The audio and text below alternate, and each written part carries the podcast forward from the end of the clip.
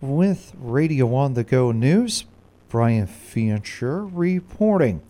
A wind chill advisory remains in effect for the broadcast area until 9 o'clock this morning, as wind chills could be as low as 30 degrees below zero.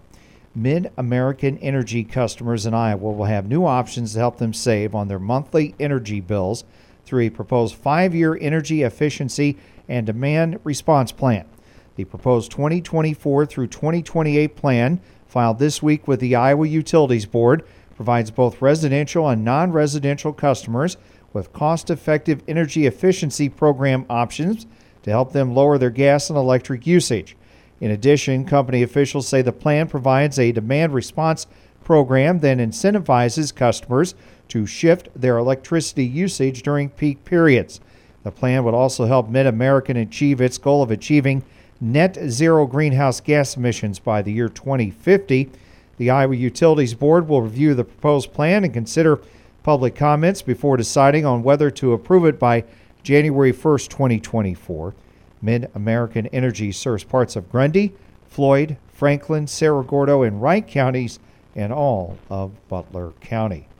Yesterday, officials with Summit Carbon Solutions said that Iowa landowners voluntarily signed easement agreements accounting for two thirds of the company's proposed pipeline project route in Iowa. Now, in total, 1,050 landowners across 29 Iowa counties have now signed 1,840 easement agreements with the company. Summit Carbon Solutions has 12 ethanol plant partners in Iowa, including Corn LP and Goldfield, Golden Grain Energy in Mason City, and Pine Lake Corn Processors in Steamboat Rock.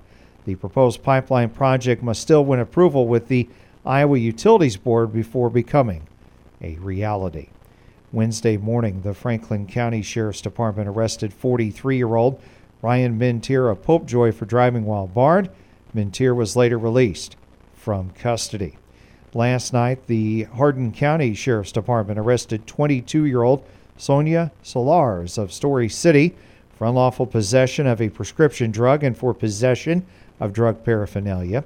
Yesterday afternoon, the Hardin County Sheriff's Department transported from Marshall County 39 year old Cody Greenewald of Alden, who was wanted on a Hardin County warrant for third degree burglary. Both are being held at the Hardin County Jail. Not everyone supports the Students First Act that was signed into law last month by Iowa Governor Kim Reynolds.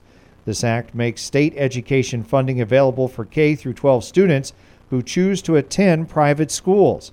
Belmond Klemme Superintendent Dr. Dan Frazier tells Radio on the Go News a combination of factors including declining enrollment, tax cuts, and now this new law could force some public schools to go out of business. The state last year in legislature just passed a massive tax cut. That's going to be the equivalent of $1.7 billion in lost state revenue over the next four years. Then on top of that, they're going to take 350 million out of public schools and provide it to private schools. Well, that's 2 billion dollars out of a 9 billion dollar state budget and education makes up 60% of that and you can see that the numbers are not there to support public schools in the state of Iowa in the near future. Frazier says he's more concerned about not having enough teachers to remain accredited. Iowa's public schools are under attack. They're defunding public schools. They're taking resources away from public schools. Right now, young people no longer want to go into this profession. We've got a severe shortage. There were hundreds of jobs, hundreds of teaching jobs left unfilled this school year, and it looks like it's going to get worse. I really think we're going to lose schools just because we will not be able to put teachers in the classrooms. Iowa has 328 public school districts. This week, the Mason City Airport Commission held a special meeting and awarded the contract for construction of the new commercial terminal building to Dean Snyder Construction of Clear Lake.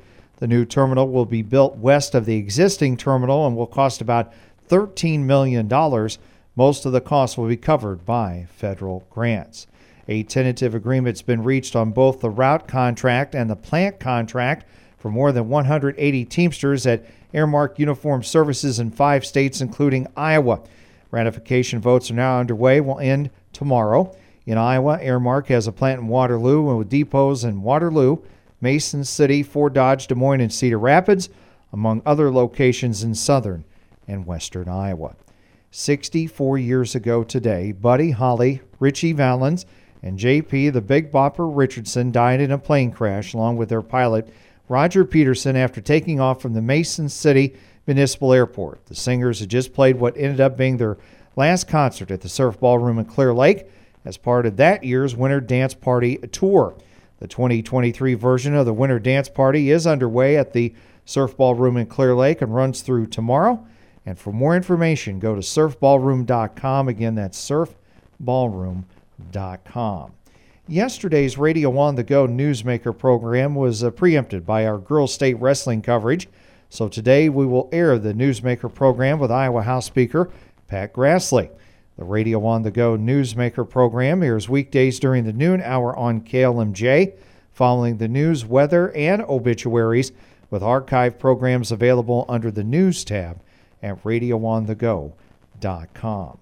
The high in the past 24 hours here at our studios 22 and the low of 12 degrees below zero.